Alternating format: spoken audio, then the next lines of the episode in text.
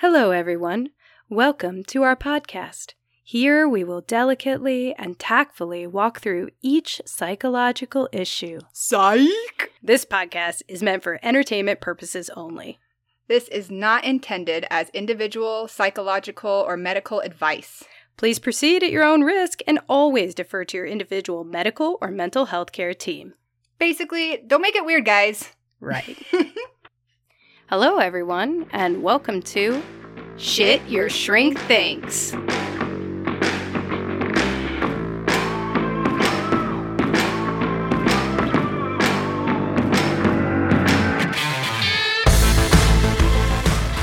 Baby, you know that I miss you. I want to get with you, but I can't, baby girl, so... Shit, it closed. Can I just go with that? It was going good. Wait, but I cannot, baby girl, and that's the issue. Girl, you know I miss you. I just want to kiss you, but I can't right now, so baby, kiss me through the phone. Kiss me through the phone.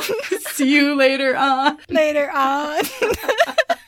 I had it already. I was doing so good. And then it just closed. I wasn't even looking at it that long. It was just the time it took me to hype myself up to rap. Oh, man. I know. We worked so hard to hype ourselves up for this song. And then the lyrics closed on us. Damn it. Technology. Oh, no. This show. This is a podcast called Shit Your Shrink Things. This is two shrinks. We're attempting to serenade you with a song about our topic today, which is some version of technology and mental health. Technically, it's artificial intelligence and mental health.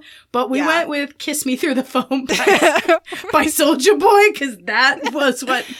That's what popped in our head. We went with it. That's what happened in our minds. This is a show where, like I said, we try to give you fun mental health facts, serenade you, and tell you about what we tried in the previous week for our own mental health to see if it worked or not. But it's more often than not a shit show, so we're doing our best. Welcome to the party, everyone. How are you?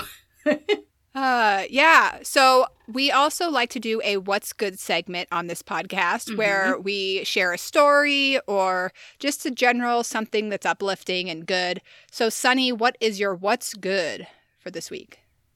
I think my What's Good this week is that I got a bunch of free furniture to furnish my entire office. What? Hey, yeah, free furniture is a bomb. Yeah, I'm making it like...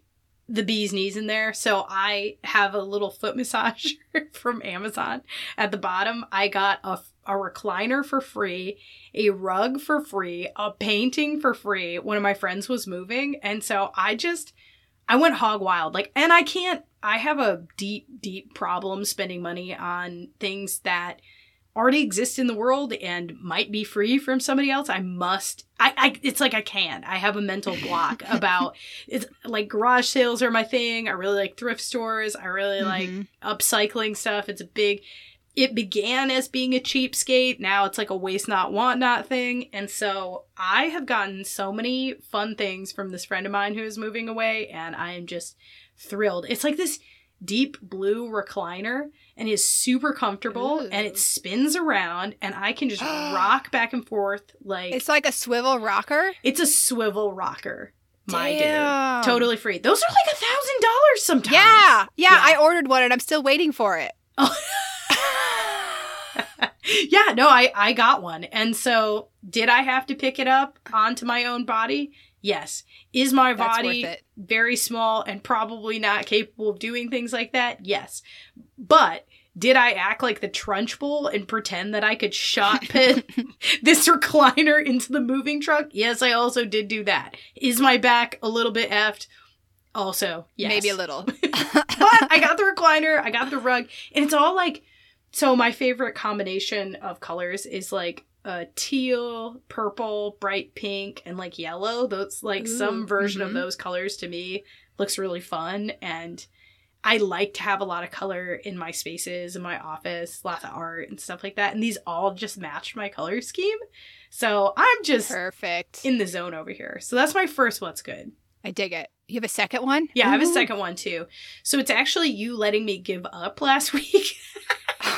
So I went to record the podcast last week and I was just, or like 2 weeks ago, I can't remember, but I was just not feeling it at all. I had had the worst week, but I was going to power through. And I just like might or might not have started crying when I got on the video with Michaela. I was like, I can do it. I can definitely do it. And she was like, maybe you can't do it. Why don't we just like, maybe we just take a break. Yeah, that's we're okay. Yeah, I just had like a really shitty week like immediately before. So it wasn't anything to do with the podcast. It was just like that minute before. Yeah, and shit just kind of exploded in your face right before you got in your closet. I do record in a closet. In my closet. And so it just exploded in my face. And Michaela let me give up. And I went and I licked my wounds, and during giving up, I was able to resolve a lot of things that were going on that I just needed to take care of. And I just like, I'm team giving up for temporary purposes, actually. Like, I think that just kind of throwing your hands up and being like, today's just going to be shitty. I'm just going to roll with that. And tomorrow I'll do some skills. That's actually sometimes healthy. So that's another what's good. I like that. Yeah. Sometimes we just can't. And the best thing to do is validate that we just can't. Yep. Yeah. It feels good. It feels a little good sometimes to like wallow just for a minute. Doesn't have to be long. Yeah. No. What about you? What is your what's good this week? My what's good is a story. Tell me. So this goes back to high school days. Mm-hmm. And if my memory serves me well, hopefully I can rehash some of this. I was going to verify with another classmate some things, but I didn't end up doing that. So we're just going to go with what my memory serves me. So my bad if I get some of this wrong. I hope this person listens and is like, none of that happened. Yeah, that's probably they're going to be like, dude, you missed this and this. This is all fuckered up. That's okay. So we were in a class, I believe this was our senior year. Mm-hmm. And we were supposed to basically make a tiny little documentary about our football coach.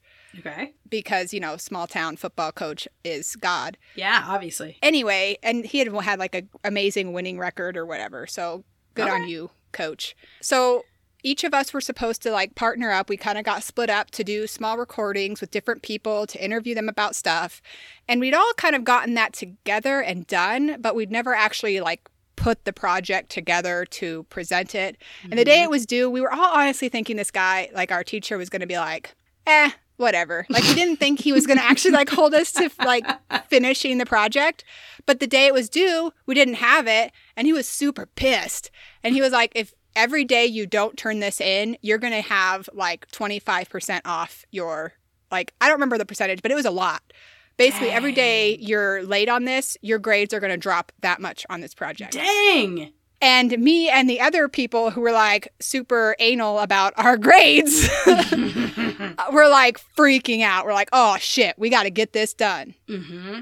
And again, being a small town, we're all involved in after-school activities. So, like, we had, like, track practice and shit to do before we could work on this thing. Mm-hmm. So we all decided that we were going to gather together at one of the guys' houses. His dad was gone. I don't know where his dad was. I have no idea. But it was, so all of us gather at this kid's house. This is like Stranger Things where you're like, where are the parents right now? Like, like what is going on? Though, like, I don't know where his dad was. It was, and he wasn't there because we pulled an all-nighter, and his dad never came home. Anyway. This is the real mystery. Where is this guy's dad, though? Okay. Yeah.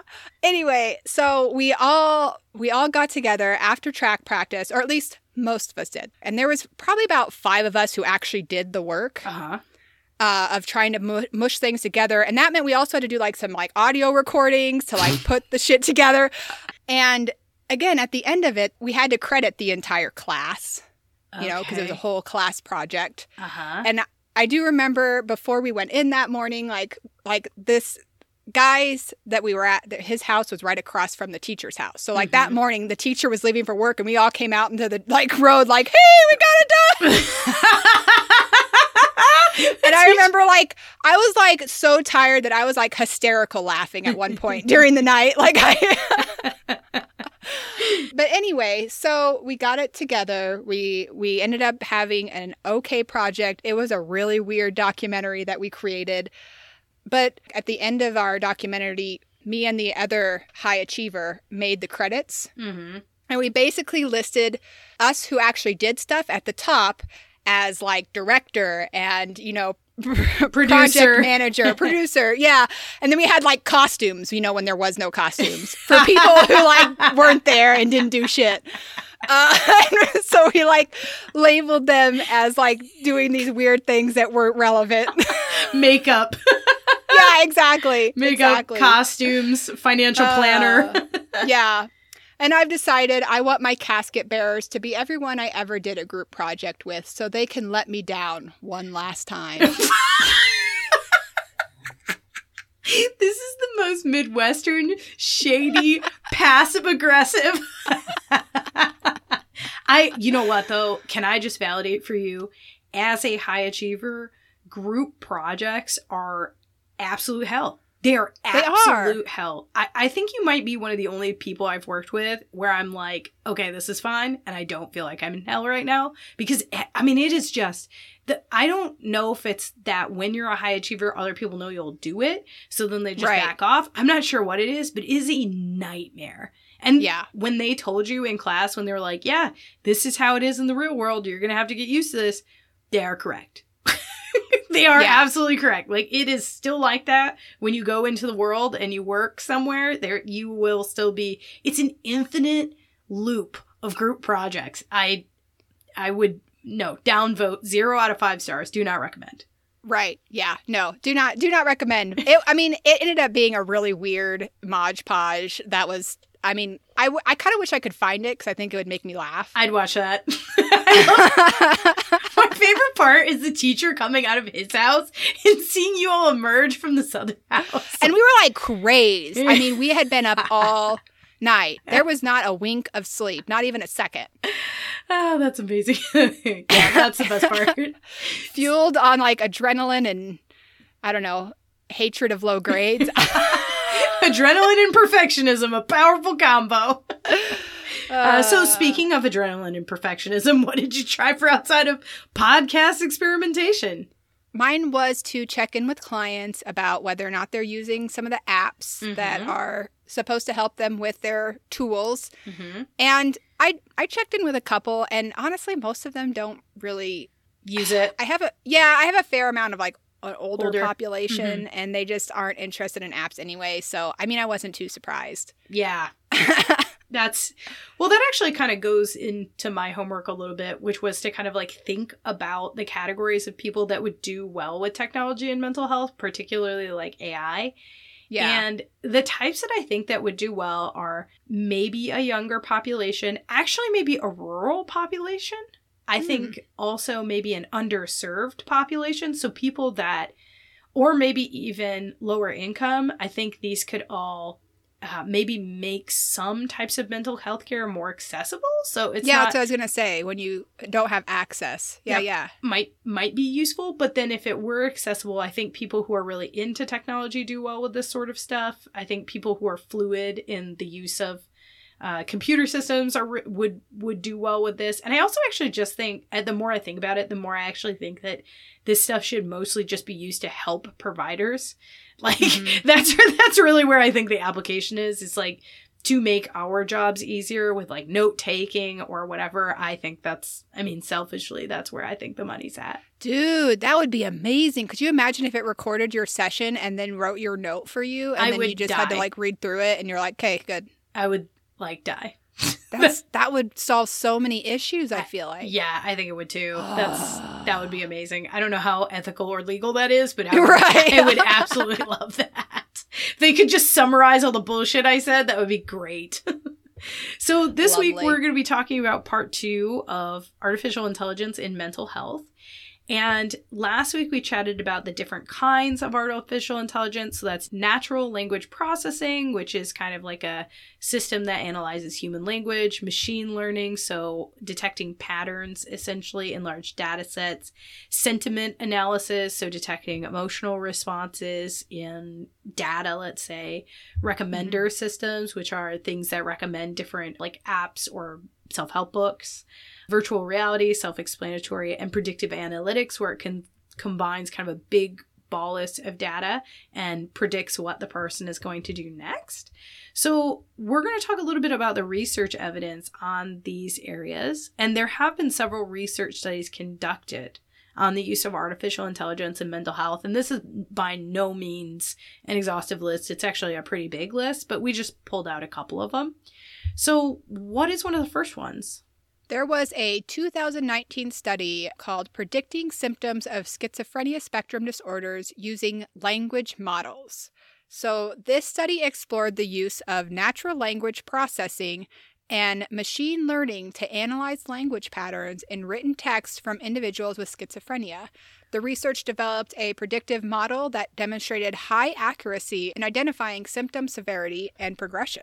Right. I think that's pretty cool. And I could see that with things like some of the psychotic spectrum disorders. Yeah, I was going to say, because there's such a high language connectivity. Yes. You're going to see some like what we call word salad. So that's like language that strings together, but that doesn't make a whole lot of sense. Or catatonia symptoms where like somebody has a deficit in the types of language they can produce. The only downside, I keep thinking about the downside of this, is like somebody's going to have to program this, and the programming is going to be based on DSM criteria. And the DSM criteria for psychotic disorders and schizophrenia right now are like kind of bad, honestly. So it's like you're going to program it based on something that already exists, but then it's like it's going to have the same problems that we as a therapy institution kind of have with this. So, you know, pros and cons. Not terrible, though. Could be helpful for the therapists involved, maybe. Yeah. Or even the medication managers. Right, right. What's another one? We also have a study here talking about using machine learning and natural language processing algorithms to automate suicide risk assessment. Now, this is a sticky, sticky, sticky subject, and you must have somebody review this. No shit. Like, when I saw the study, I was like, okay. Okay. So this bold. Yeah, I know. I was like, yeah, that's a bold move, Cotton. Yeah. Yeah. So this research study, it helped focus on an AI system to automatically assess suicide risks in text-based communications. So the study demonstrated that machine learning algorithms combined with NLP, natural language processing techniques, could accurately identify suicidal ideation, help practitioners provide timely intervention.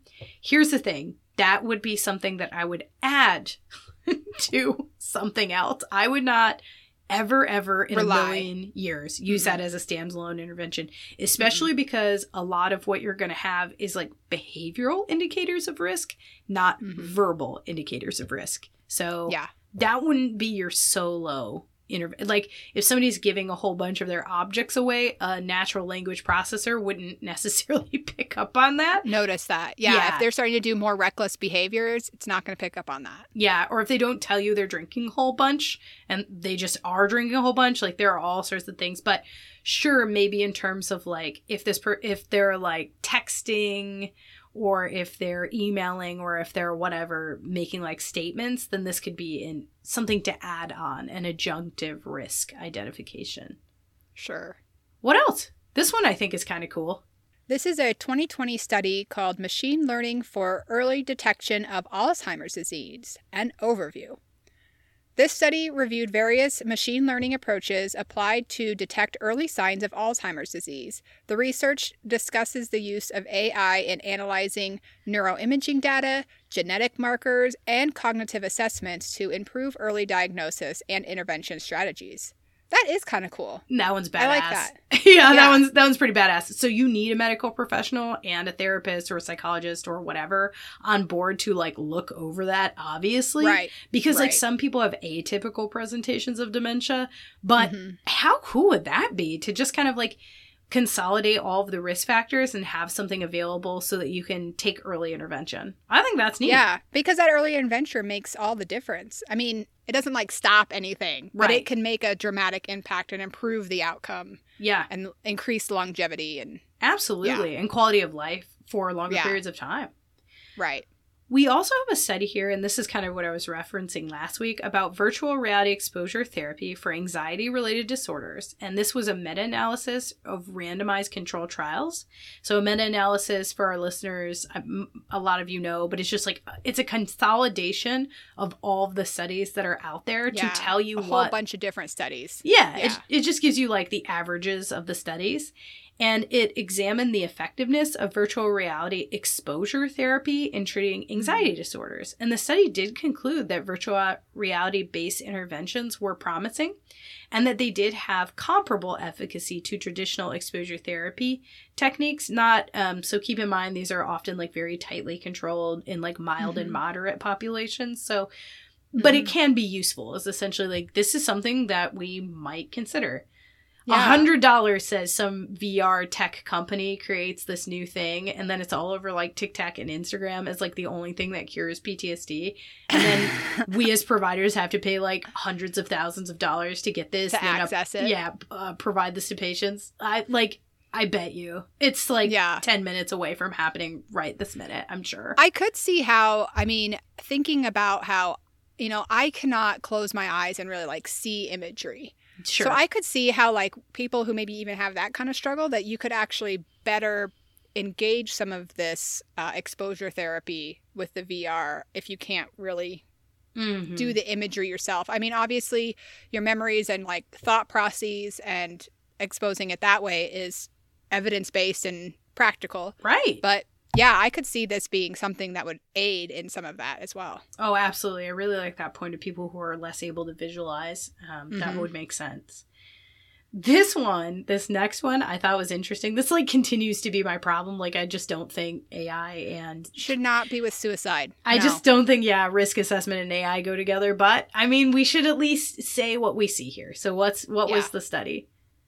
So this is Chatbots in Mental Health, a review of the role of artificial intelligence in suicide prevention. This review article explored the potential of chatbot technology in suicide prevention and mental health support.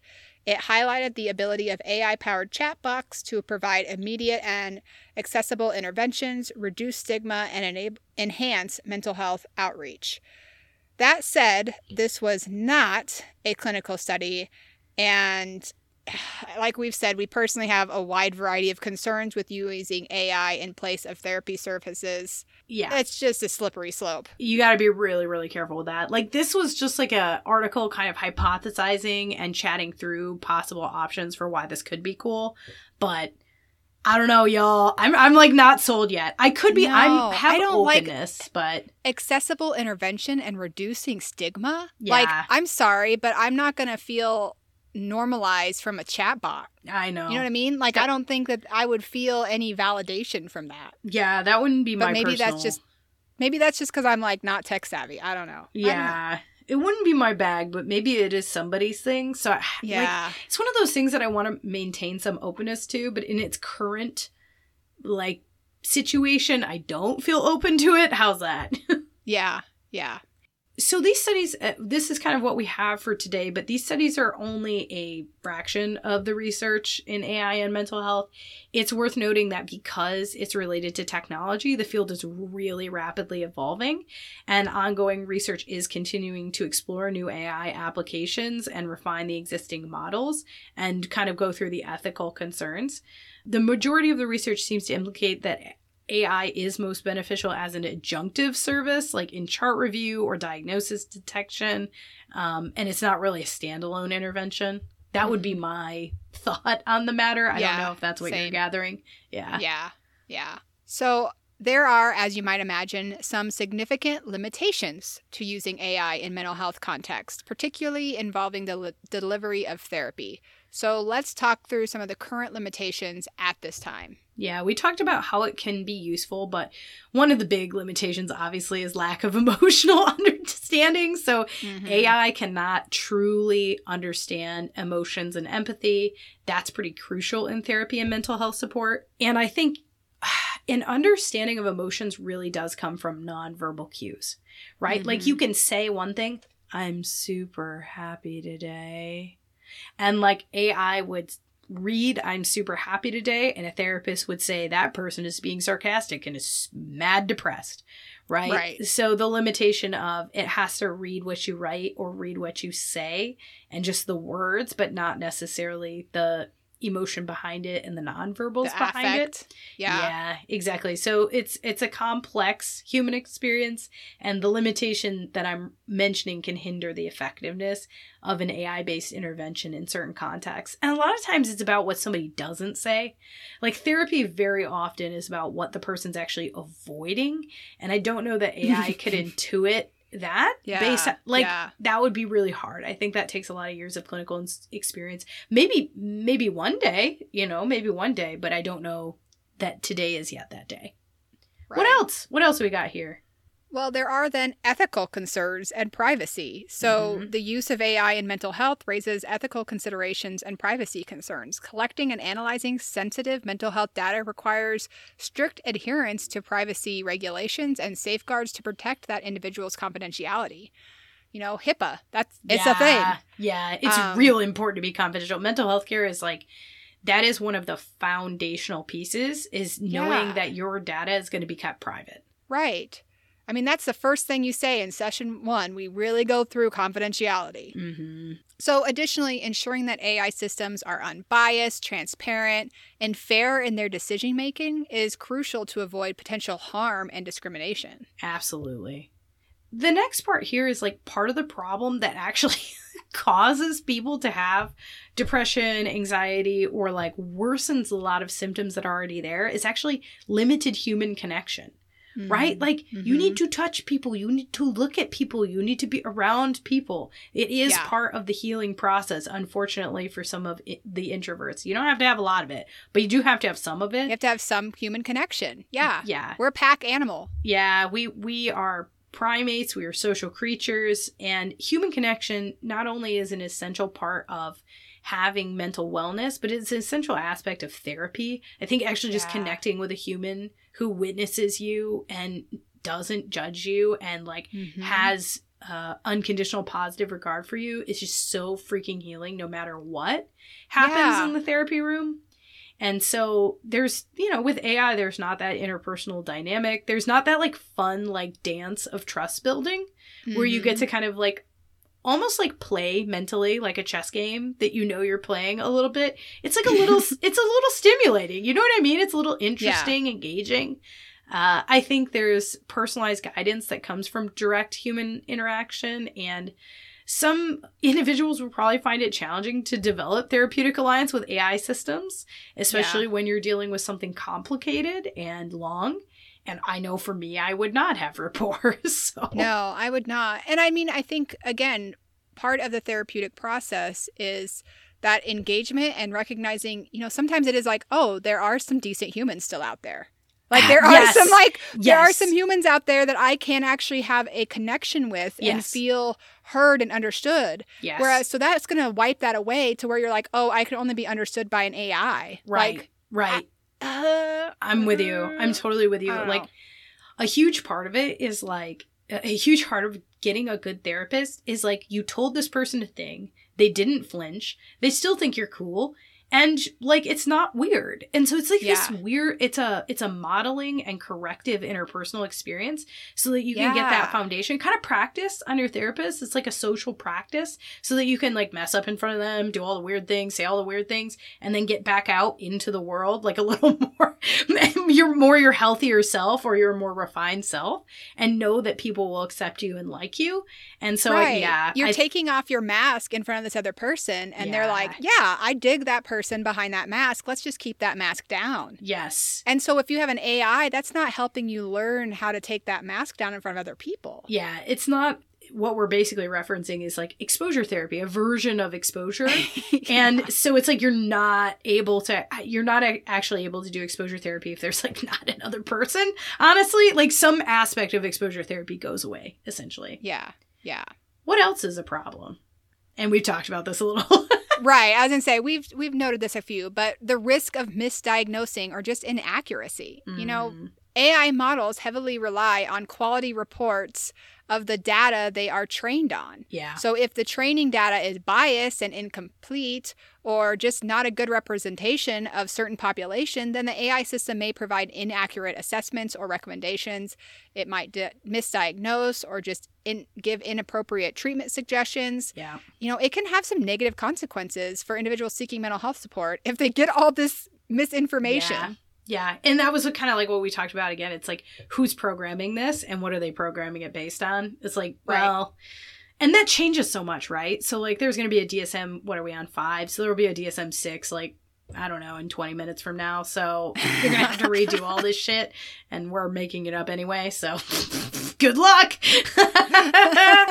I think too, there's a potential over-reliance on AI. So, you know, I think you really need to, as a mental health practitioner, refine your skills without the use of this on some level, and only use this like 10 or 20% of the time. And then you may find that increasing use is okay, but you really do need to do it the hard way to know why and how you make diagnoses and why and how you make recommendations of what you do in therapy. There's no real easy way to learn to be a therapist, a physician, a physical therapist, a dietitian.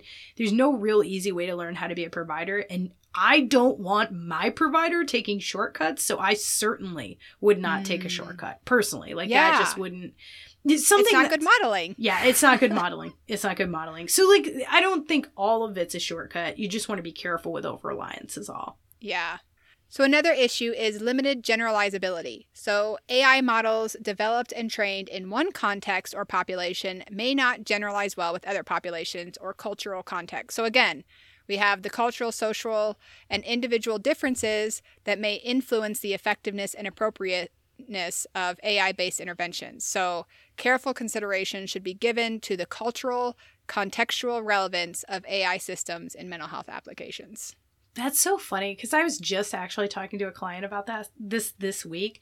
So let's say this person is from the East Coast and they're dating somebody now from, let's call it the Midwest. And this client was saying like, is this a phrase? Is this a way of communicating? Like they never say they have a problem.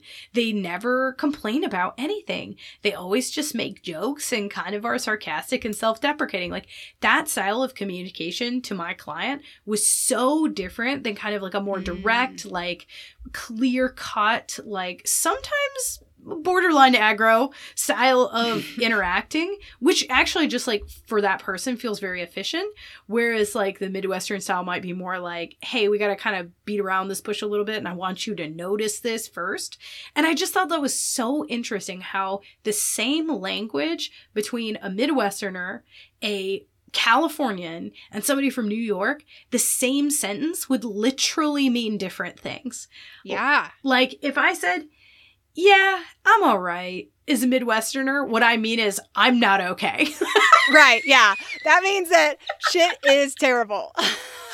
Yeah, I'm all right. I'll live. As a Midwesterner, that's like, you are not okay. You're dying.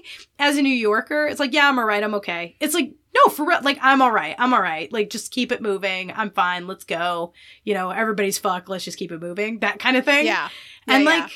A Californian might be much more like, yeah, I'm all right. I'm okay. Like they're kind of like processing out while they're talking to you about being all right and okay. And they mean it, man. Right? Like this could be two or three totally different styles of communicating. Now, obviously these are stereotypes, right? But the point is just to illustrate that the same sentence, when used in AI. Again, it's the intonations. It's the cultural backgrounds. It's all those subtleties that you have to decipher that AI just can't do. Yes, absolutely. And, you know, New Yorkers and Californians, no, I love you. Hopefully that wasn't too mean. I don't think it was. No, I don't think it was. Yeah, I mean, those kind of things were obviously an overgeneralization of how people communicate in those areas. But, exactly. Yeah. So you just want to, and bear in mind that I have spent extensive time in both of the, well, East Coast, not New York, but both of these locations. So I've seen the peoples. Yeah, I've seen the peoples and I love the peoples. It's really funny. Side note, even being a therapist in these different cultural contexts, like when I was working on the East Coast, it's you just get to the point. You just get right to the point in therapy. It's kind of nice. It, like, actually matches my style. I mean, I could see that. They're so, like, you know, just on it, going to next thing and the next, like they have get so much to do. I got stuff to do. Get to the point. Exactly. I have stuff to do. Just do it. Yeah. I actually kind of like that, to be perfectly honest. I thought that was fun. Working in the Midwest, you've got to like do some, you got to do a little hemming and hawing first, and, like, get to know each other and talk about the weather and stuff. Like, it's like this whole process of, can I trust you? And is this okay? And then Californians actually I've had, or like, let's call it West Coast, I've had much more experience in that practice setting with people being like really aware of mental health and already having tried like a basic level of stuff. So you got to really come prepared with like extra level of chops and kind of almost like non-traditional skills, because folks have usually been exposed on some level. They're like, I've already tried some of this shit, so now what can I do? Yeah. It's just like really interesting to notice the different types. So for what that's worth. It is. Anyway, so that's a little discussion on artificial intelligence and mental health. What are we going to try for outside of podcast experimentation? I can't do another AI one, so we're going to have to pick something else because I have no clue. Awesome. Cool. Because I was like, I like BS the last one. Yeah, like, you're like, oh, I did bullshit. Yeah. You know, it's been, I'm going to go back to maybe a meditation. It's been a hot minute since I have given myself that kind of time. Mm-hmm. I've really dropped the ball on some of those skills that I was like really working hard on and made some progress, and then it's all just crumbled. I'm going to go and try to at least just, God, even just meditate once would be something. I know that. No, like, it's great. That's perfect. I think that's lovely. That's going to be my homework. How about you? My homework is to just keep working on my physical health, honestly. Like, if I can't get this body to survive, I mean, I am in a place in time where if we were on the Oregon Trail and we were playing that video game, I would be the first to die of dysentery. Like, you know, it's like Sunny died when she tried to ford the river. Like, I'm not, we need to get me way better before I'm like moving on to another level of skill right now. So I'm just going to work on the foundations and move from there. Hopefully that's okay for the audience. I think some of us, we just like, we need to focus on our physical health first before we're trying to get too fancy. Like, cognitive restructuring and trying to, like, be positive is not going to work when you have, like, I don't know, like chronic IBS or something. If you're pooping your pants every day, you got to focus on that, right? I'm not saying I'm pooping my pants every day, but... but if I were, that would be something... You have to resolve that first. Okay, so do you have a joke for me today? I do, but it's not relevant to technology or AI. Perfect. Who cares? Okay. Me. The storm blew off 3/4 of our roof last night. Mm-hmm. My friend. Oof. Me. Yeah, pretty much.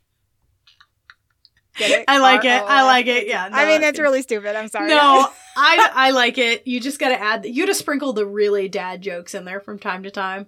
I've got one that's actually kind of pretty stomach turning like that. Okay, are you ready? Yes. So, you know, when you're using technology, you really have to make sure that you use a strong computer password. So don't use beef stew as a password. It's not stroganoff. Oh! Oh, man. I had, like, quite the questionable look, like, beef stew? What the side note, I love stroganoff. Anyway, that's our podcast today. Remember to rate, review, subscribe, follow us, share us with a friend. Yeah. This will help us get more visibility. And also, if you're interested in any kind of tip, then we do have a tip jar at www.patreon.com/shityourshrinkthinks. And we would so appreciate it, obviously. Yes. We'd love it. We will plan to see you next week. Shit Your Shrink Thinkers. Yeah, we will see you next time. Bye. Bye.